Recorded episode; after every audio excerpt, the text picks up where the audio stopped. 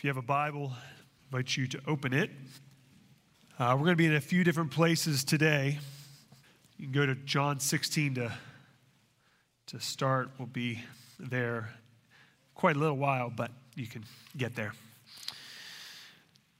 We have, for the past few weeks, been doing a series of messages called Doctrine and Devotion. If you've been here for those, then you uh, know what, uh, what to expect today. Uh, but we've been going through a series of, of major doctrines that the Christian faith believes. And these are usually uh, words that end in ology. So we dealt with bibliology, dealing with the study of the Bible, theology proper, study of God the Father, uh, Christology, last week, the study of Christ, and today, pneumatology, which is the study of the Holy Spirit. Our, our interest has been to uh, communicate and to state what we say that we believe about a doctrine, about a teaching, and then to understand what does that mean? What are the implications of believing that? Uh, what does our, our articulated belief, uh, how does that actually live itself out? Uh, the first uh, message that we preached, we talked about the difference between articulating or saying that we believe something and actually believing something. And the evidence of, of which one is true is how we live, right? What comes out? Uh, what does our, our belief produce? And so, as we talked about the Bible, as we talked about God the Father and Jesus and now the Holy Spirit, we may say we believe certain things, but the evidence of our belief is in our actions. So, how do these beliefs actually affect the way we live? Now, some of you may not um, care a lot about or think you don't care a lot about theology. Maybe some of you might feel like this is a little too um, um theological uh, for, for, for a Sunday morning. Uh, but I want to appeal to you that the reason theology matters is because everything is actually theological. Uh, everything's theological. That, that you are a theologian. Right? Everything actually comes back to a, to a determination that you have all made. All of us have made a determination about God. You have come to a conclusion. Now, what that conclusion is based on, that's very different, isn't it? Some people come to different conclusions based on different uh, sources. Uh, our desire and our effort here at this church for decades has been to ground what we believe in the very Word of God, which is what we've been doing over the past few weeks and will continue to do, Lord willing, till Jesus returns, is to ground what we, what we say we believe in what the Bible actually teaches. And so this morning, again, we ground what we say this morning in the very words of God. Last week, we, we referred to a, a survey called The State of Theology that was conducted by Lifeway Research, and it analyzed what evangelicals say they believe about the Bible, about God, about Jesus, the Holy Spirit, sin, eternity, etc. In relationship to the Holy Spirit, uh, the following statements were, were made, and they, they were asked to agree or disagree with the, the following things. The first was, There one true God uh, there is one true God in three persons God the Father, God the Son, God the Holy Spirit. 71% agreed, 17 disagreed, and 12% weren't sure. The statement, the Holy Spirit is a force, but not a personal being. 59% agreed, 25% disagreed, and 16% weren't sure. If you read the first statement, there, are, there is one true God in three persons. 71% agree with that. But when asked if he is a personal being, apparently not all of them agreed with that. So there's a bit of dis, dis, uh, disagreement between the two statements. I'm not sure what to make of that. The Holy Spirit gives a spiritual new birth uh, or new life before a person has faith in Christ. 52% agreed, 29% disagreed, and 19% weren't sure. The last statement the Holy Spirit can tell me to do something which is forbidden in the Bible. 21% agreed, uh, 60% disagreed, and 19% weren't sure. Uh, the Holy Spirit has been uh, kind of a difficult um, doctrine to, uh, to, to nail down for a lot of, a lot of Christians. And the church's silence, or at least its underemphasis on what the Bible does teach about the Holy Spirit, has given uh, uh, open doors to a lot of wrong teaching, uh, cultural assumptions, and an increased ignorance of what the, the Holy Spirit is actually even doing. And so, left, left to our own you know, conclusions, we come to some very different conclusions than what the Bible uh, definitively does say, though it might not say all the things that we would want it to say. But this morning, I would like to address the topic or the doctrine of the Holy Spirit. Um, pneumatology, I said it earlier, but the, the first part of that pneuma is, is the word for the Greek word for breath or for spirit. It's the study of uh, the Holy Spirit. And uh, if, if you've spent any time in, in any of these doctrines, to, to think that in one sitting we are going to do justice to the doctrine of the Holy Spirit is, is uh, silly, right? We're, we're not. Uh, our, our, our desire this morning is going to be to do an overview of sorts on the Holy Spirit. And I say of sorts because even to do an overview in the time that we have, we can't include everything anyways, right? So, so what we're doing today is, is partial at best. And so if, if after the sermon you say, well, you didn't talk about, yeah, uh, you're right, I, I probably didn't, okay? Uh, we, we can't talk about everything. We're, we're going to talk about a few things. We're going to try to state a few things uh, about the Holy Spirit, about who the Holy Spirit is and what the Holy Spirit is doing, and then what does that mean for us as Christians? So, first, what do we believe about the Holy Spirit? We believe that the Holy Spirit, uh, the Holy Spirit's identity is that He is a divine person. By divine, uh, we mean that the Holy Spirit is God. We mean that the Holy Spirit is equal to God the Father and God the Son in His divinity. Uh, we believe in a triune God. Um, we believe that Genesis chapter 1, verse 17, when it says, Let us make man in our own image, is talking about the three persons of the Godhead. Not three different gods, but three persons of one God. We talked about this last week, but we also used this, uh, the reference of Acts chapter 5 with Ananias and Sapphira, where we find out that their lying to the Holy Spirit was an act of lying to God as well. That when we lie to the Holy Spirit, we lie to God. There, there's equality there. First, there, there's going to be a lot of scriptures today. First Corinthians chapter 3, verse 16 says this Do you not know that you are God's temple and that God's Spirit dwells in you? The Spirit of God, God's Spirit. God is the Holy Spirit. Jesus shows us this equality in the Great Commission in Matthew chapter 28, verse 19, when he says, Therefore, go and make disciples, disciples of all nations, baptizing them in the name of the Father and the Son and the Holy Spirit. We believe that the Holy Spirit is divine he is equal to God the Father and God the Son. We believe that He is an eternal spirit. Hebrews chapter 9, verse 14 says, How much more will the blood of Christ, who through the eternal Spirit offered Himself without blemish to God, purifying our conscience from dead works to serve the living God? When we say eternal, we mean that there's no beginning and no end. So the Holy Spirit does not have a beginning, He does not have an end. That means the Holy Spirit has always existed. That means the Holy Spirit didn't just show up at Pentecost.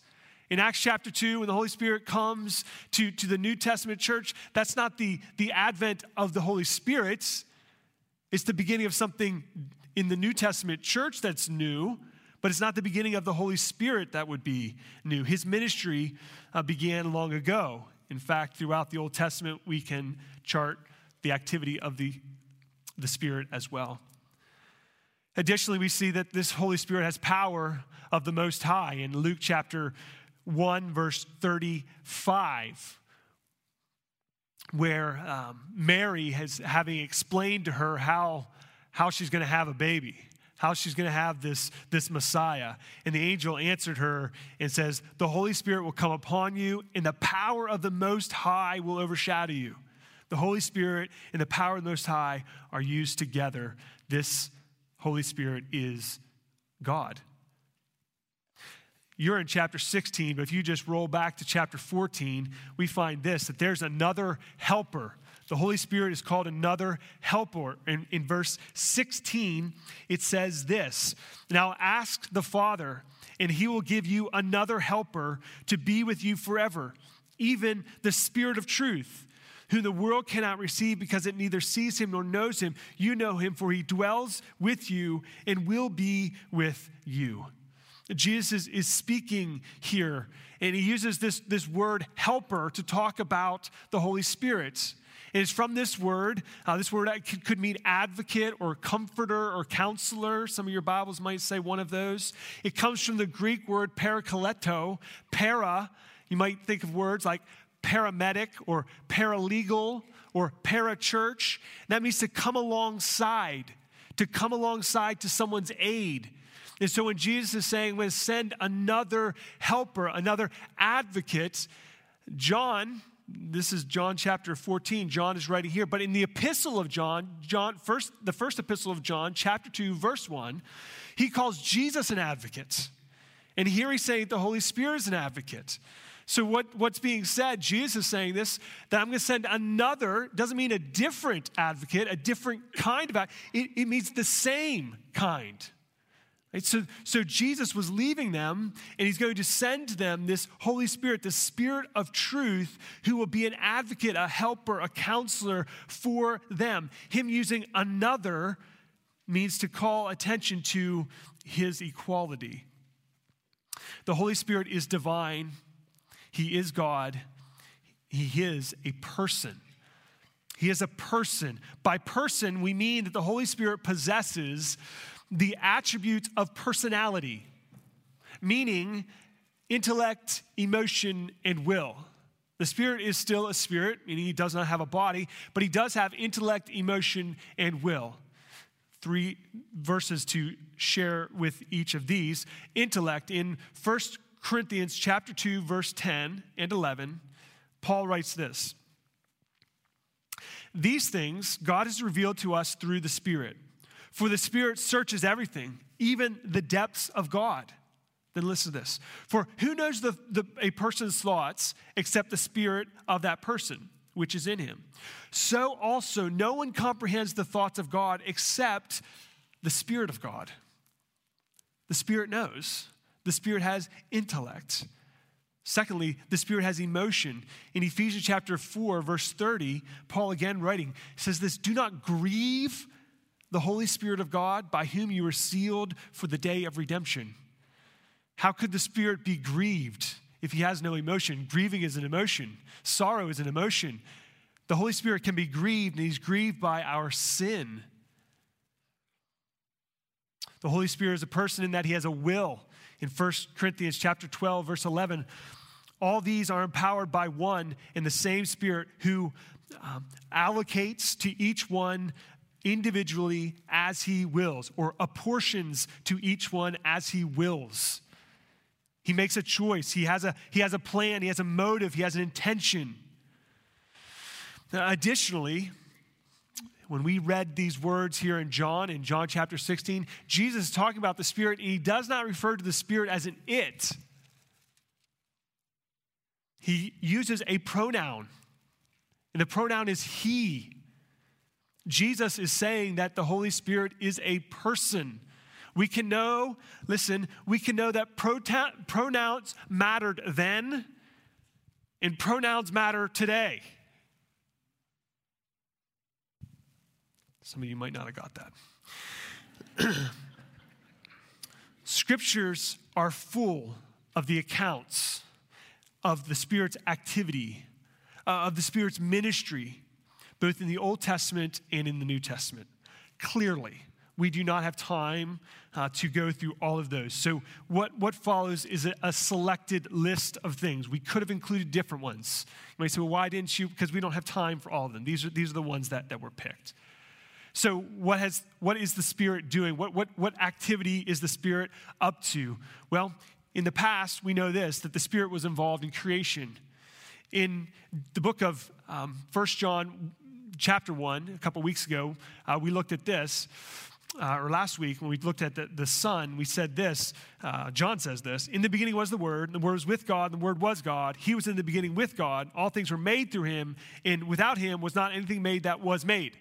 So, what we find out? That Jesus was in the beginning, that Jesus actually is the creator, that God the Father wasn't the sole creator, that the, the, the God the Son was there with him. What we also come to find is that they weren't alone either that the Spirit was there. And in Genesis chapter 1, verses 1 and 2, we read these words In the beginning, God created the heavens and the earth. The earth was without form and void, and darkness was over the face of the deep, and the Spirit of God was hovering over the face of the waters. We cannot split up the Trinity, we cannot split up the Godhead. Uh, when we say that God was involved in creation, we mean God the Father, God the Son, and God the Spirit. They were all there. The Holy Spirit is the creator. All were present, all were active. The Holy Spirit is the creator. Secondly, the Holy Spirit was active in the incarnation. In Matthew chapter uh, 1, verse 18, uh, we see that, uh, that Matthew's gospel again, talking to Mary, says this Now the birth of Jesus took place in this way when his mother Mary had been betrothed to Joseph before they came uh, together. She was found to be with child from the Holy Spirit. The Holy Spirit was involved in the incarnation. God just didn't say, Jesus, go to the womb and that's how that's going to work. That the Holy Spirit was actually involved in the conception of Jesus to make this immaculate conception even happen. The Holy Spirit was there. We already read from Luke chapter 1 of the Most High, the power of the Most High, that is the Holy Spirit. The Holy Spirit was active in the incarnation of God the Son. He was there. Thirdly, the Holy Spirit was active in the written revelation of God's Word. In a, in a very literal sense, the scripture, the written revelation of God, uh, was authored by some 40 different writers. That's, that's true. But they did so under the, the active working of the agent, the revelatory agent, the one who revealed, the one who inspired the writings, that is the Holy Spirit. Listen to these words from 2 Peter chapter 1 verses 20 and 21. Knowing this first of all, that no prophecy of scripture comes from someone's own interpretation, for no prophecy can ever, was ever produced by the will of man. But men spoke from God as they were carried along or borne along by the Holy Spirit. So, those people who penned the, these scriptures, they did so enabled by or carried along by, under the direction of the Holy Spirit. That's how they wrote down what they wrote down. That's how we got the scriptures we have today. The Holy Spirit was active in the written revelation of God. Those are, those are past tense things. Those are things that, that he, he has been involved in. As we move forward, we, we see things that, that he is cur- currently actively involved in today. Fourthly, the Holy Spirit is active in salvation. Uh, Jesus says this to Nicodemus Truly, truly, I say to you, unless one is born of water and the Spirit, he cannot enter the kingdom of God. The only way to be saved is through the Spirit. We'll talk about salvation, in, in the doctrine of salvation, in, in a couple weeks. Uh, but what we want to understand is that salvation is a spiritual work done by the Holy Spirit. Uh, we believe that salvation is an act of the Holy Spirit. Yes, we must believe, we must repent, we must place our faith in God. Those two things, though, are not um, uh, they're, they're not in conflict. To say that the Holy Spirit saves us and to say that we respond in faith are not two separate, uh, conflicting truths. Both are true. The Holy Spirit does save us, and we do respond in faith. We'll talk more about that on March 10th uh, when we discuss the doctrine of salvation. But for today, we want to understand this that the Spirit of God is active in saving people. We don't save people. You don't, you don't save anybody. You don't, you don't do anything to, to get someone saved. God does that. What we do is we, we tell something, we say something, we share something, we are messengers, we are ambassadors. That's absolutely true. Heralds, yes, that's our responsibility. God does the saving. You, you, know, you know the weight that, that's lifted off the Christian when they understand that? You, you, you're not sharing the gospel because if you don't, they, they might not get saved. That's not why you're sharing the gospel. If, if God wants them to be saved, they'll be saved, with or without you. So, what's the opportunity? The opportunity is to participate in what God is doing. So, this, this, the, the act of, of the Spirit, the work of the Spirit, we get to partner with that by sharing this beautiful, wonderful, glorious message of the saving work of Jesus. And for those who have been saved, those who have trusted in Christ as their Savior, we can know this about the Holy Spirit that the Holy Spirit comes to indwell us. You were in chapter 14 and you heard these words read at the end of verse 17, chapter 14, verse 17. You know him, for he dwells with you and will be in you. Now, Jesus is writing this before the Holy Spirit comes to the New Testament church. So, this is before uh, things change for the New Testament believer. So, will be with you is talking about after Pentecost. But what we can know today, sitting on this side of Pentecost, we can know this that at, at conversion, when, when God opens our eyes and we respond in repentance and faith, God tells us that His Holy Spirit comes to live with us, to indwell us, to reside in us, to take up residence in our lives. The implications of this are both profound and honestly mysterious. How that actually happens, we don't quite know. It's a spiritual act. It's an invisible act. It's not something you can see and touch. It's something that God does. But the presence of God is a very, very important theme in the scriptures. As you read through the scriptures, you see, even from, from the, the early days of, of God's people, of God's presence being with the people was, was important. As they left, as they left Egypt, God, God was with them, and he, he manifested with a, a pillar of cloud and a pillar of fire. We remember the words of, Joshua that, that, that, are said Be strong and courageous. Uh, do not be frightened. Do not be dismayed. Why? For the Lord your God will be with you wherever you go.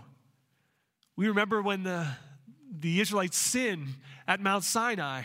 And the consequences is God says, I'm not going with you anymore. I'll send an angel, but I'm not going with you anymore. And how that, that was a problem. That's the thing that set apart the people of God, was the presence of God.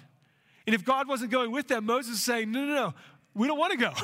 We don't want to go if you're not with us. That is the distinguishing mark of God's people is God's presence. And he promises it over and over and again. And the prophets in Isaiah chapter 7 says that there'll be one who comes who is Emmanuel. What does that mean? God with us. And then what happens when Jesus comes? What does Matthew say? This one will be called Emmanuel, meaning God with us. And Jesus did. He came, He took on flesh, and He moved into the neighborhood, right? He came to us. And then now, as he's leaving in these verses of, of John 14, 15, and 16, he's talking about what's going to happen after he leaves. He says, I won't leave you an orphan, I'll come to you. He's saying, Listen, I'm going to send another, another helper to be with you. And then he leaves, and the Holy Spirit comes and then we look forward to the day when we read the last chapters of the Bible when God comes to live and to dwell with us in the new heaven, in the new earth, in which righteousness will dwell. The presence of God is a massive theme for the people of God. And the Holy Spirit is affirming God's presence in your life as a Christian.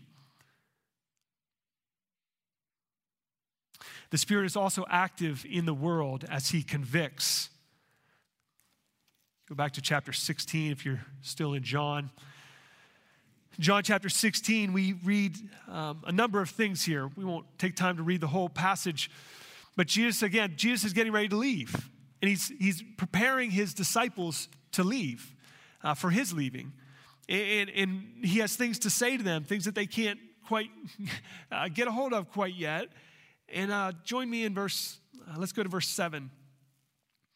Nevertheless, I tell you the truth, it is to your advantage that I go away, for if I go away, the Helper will not come to you.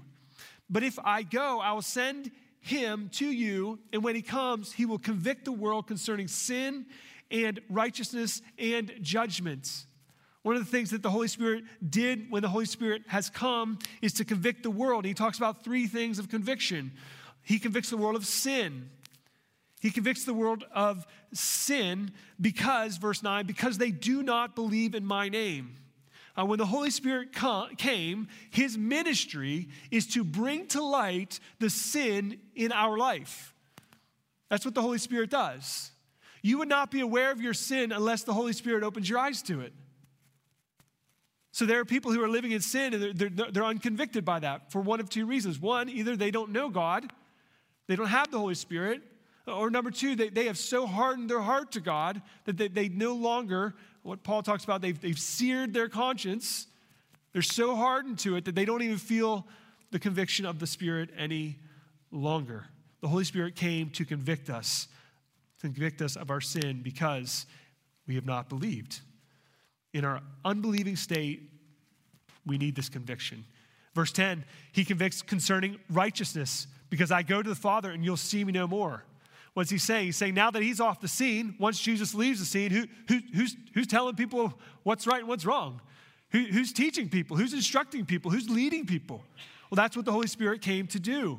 The Holy Spirit came to do what Jesus was doing on earth, to instruct in righteousness. We'll see more of this in just a couple verses. Thirdly, here, Jesus says that the Holy Spirit will convict of judgments. Verse 11, concerning judgment, because the ruler of this world is judged. Through the death, burial, and resurrection of Jesus, Satan was defeated. And his coming final judgment is certain. Who's going to convict the world of that judgment? The Holy Spirit convicts the world of that judgment. The Holy Spirit is saying judgment is coming. That's not fear mongering, that's telling you the truth about something. It's telling you that the judgment is coming and it is certain. The resurrection of Jesus tells us that Satan was defeated, that sin was defeated, that judgment is certain. We, we ought to be aware, we ought to be made, uh, reminded again of when we see and we hear the gospel, the good news of what Christ has done, understanding this, that means there is victory which will accompany, which will, uh, which judgment will follow because of this victory. The, de- the defeat of Satan should cause mankind to take notice of the power of God in the inevitable coming judgment of Satan, of sin, and of all those who remain unrepentant. The Holy Spirit convicts of judgment. Secondly, here in this passage, we see that the Holy Spirit guides believers. Chapter 14, verse 17, he calls this, this Spirit the Spirit of truth. Uh, the Spirit is, is convicting in the works of righteousness. We read that in verse 10. And here he continues. What, what does that look like? It looks like guiding them. Join me in verse 12. Still, I have many things to say to you, but you cannot bear them now. When the Spirit of truth comes, he will guide you into all truth. He will not speak on his own authority, but whatever he hears, he will speak, and he will declare to you the things that are to come. What the Spirit came to do is to guide the believers to follow in what God had called them to do. Remember, Jesus is leaving. He's leaving the earth. He's preparing these disciples to live on earth without him. In order to do that, Jesus would send the Spirit that the believers would understand, would know the truth, and that the Spirit would guide them into all the truth. Uh, for these, these disciples, very directly and very specifically, this would mean the ministry of, of writing the scriptures. These would be some of the very men who would pen the scriptures that, that Jesus is, is speaking these things to. But there's a broader application, obviously, for Christians of how the Spirit is teaching and guiding us into God's truth. How the Spirit is giving us eyes to see, how to become spiritually discerned, because that's, that's the way the spiritual things are discerned, is discerned spiritually, so you need the Spirit. That's the only way you can understand. Why do people not understand the Bible who don't know Jesus? Because they don't have the Spirit of God. That, that's not somehow uh, being mean. That's not, that's not saying there's something wrong with them. It's just saying the only reason that we can see it is because the Spirit of God's opened our eyes. He's guiding those who have the Spirit. 1 Corinthians chapter 2, verses 12 through 14, if you want to look that up later. The Spirit speaks whatever he decla- is, is declared to him by God. L- look at that back in, in verse, um, verse 13. And when the Spirit of truth comes, he will guide you into all truth, for he will not speak on his own authority, but whatever he hears, he will speak, and he will declare to you the things that are to come. What's that saying? He's saying the Holy Spirit isn't saying anything different than what God has already said. So, back to our survey question Can the Holy Spirit tell you to do something that the Bible forbids? No, he cannot. Why? Because the Holy Spirit isn't making up stuff. He isn't just telling you to do stuff. He isn't just tapping you on the shoulder in random, uh, non biblical, counter, counter biblical things. That's not what the Holy Spirit's doing. The Holy Spirit is, is pointing you back to what God has said. That's what the Holy Spirit's doing. He's guiding you into what God has already told you to do. He's not coming up with new things for you to do. He's coming up with, with the things that God has already said. So many times we want revelation, we want the Holy Spirit to tell. God has told you stuff. The reality is that, that we're not doing what God has told us to do. Why do we think the Holy Spirit should reveal more? How about we do what, what He said first and then worry about additional revelation, which is not relevant, by the way?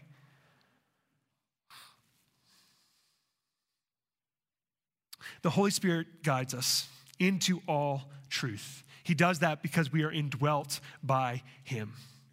And as indwelt people of God, we are given gifts of God. We call these things spiritual gifts. And we could spend ample time on spiritual gifts.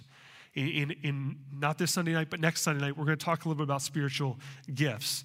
Um, but sufficient today to just to say that the Spirit does that. That, that you've given gifts of the Spirit by the Spirit for the glory of God. Additionally, the Spirit equips and He empowers believers to obey Him. Now, the Spirit isn't given just, just so you can say, I have the, God with me. He, he's been given to you so that you can follow God. Jesus didn't come just, just, to, just to come, He came to bring together the people to follow God.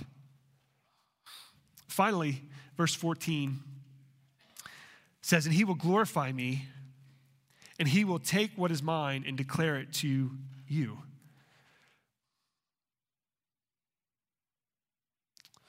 Yeah.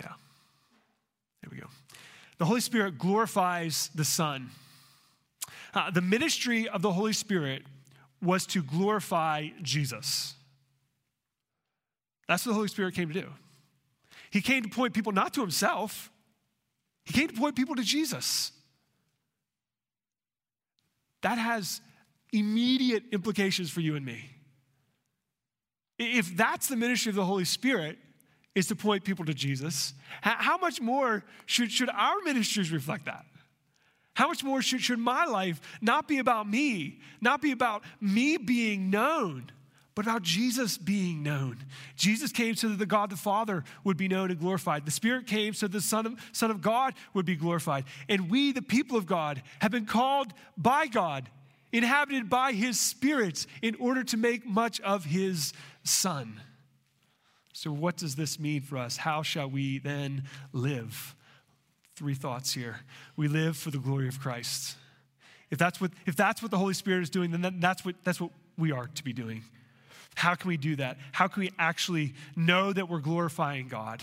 Here are three scriptures. One writer calls these this, this a grid for evaluating uh, whether or not you're actually glorifying God with your, your life. The first is 1 Corinthians chapter 10, verse 13. You know this. Whether you eat or whether you drink, whatever you do, do all to the glory of God. So first is all, all, all to his glory. Is that true? Colossians chapter 3, verse 17, whatever you do in word or deed, do everything in the name of the Lord Jesus, giving thanks to God the Father through him, in his name. Are you doing everything in his name? If you cannot do what you are doing in the name of Jesus, you ought not to be doing it. Uh, number three, 1 Corinthians chapter 16, verse 14. Let all that you do be done in love. All in the cause of loving, loving others, loving God. If what you're doing isn't about loving other people, there's questions about whether it glorifies God at all. The second application is we are to live with confidence in His Spirit. we are not alone. Christian, you are not alone. God is with you. Listen to Hebrews chapter 13, verses 5 and 6. Keep your life free from the love of money and be content with what you have. For he has said, I will never leave you nor forsake you. Then, verse 6. So we can confidently say, The Lord is my helper. I will not fear what can man do to me. God is with you. As Paul says in, in Romans 8, if God is for us, who can be against us? God is with you today, brother and sister. Thirdly, we live in obedience to his teaching. That's what the Holy Spirit came to do, the Spirit of truth, to guide us into God's truth. What does He teach? He teaches God's word. Listen to these words here. And we all, with unveiled faces, beholding the glory of the Lord, are being transformed into the same image from one degree of glory to another. For this comes from the Lord, who is the Spirit. What is God doing? God's teaching us that we might become more like Jesus that we would be more like Jesus, that more people would come to know Jesus, that we would be growing more in the likeness of Jesus. God the Holy Spirit, sent by God the Son, indwells all those who, by grace alone, through faith alone, have come to Christ in repentance and faith. This Spirit is active in the lives of God's people, leading and teaching, empowering obedience that Christ may be glorified in all the earth. Brother and sister, this week, the Holy Spirit goes with you, not just for your comfort, but for your help.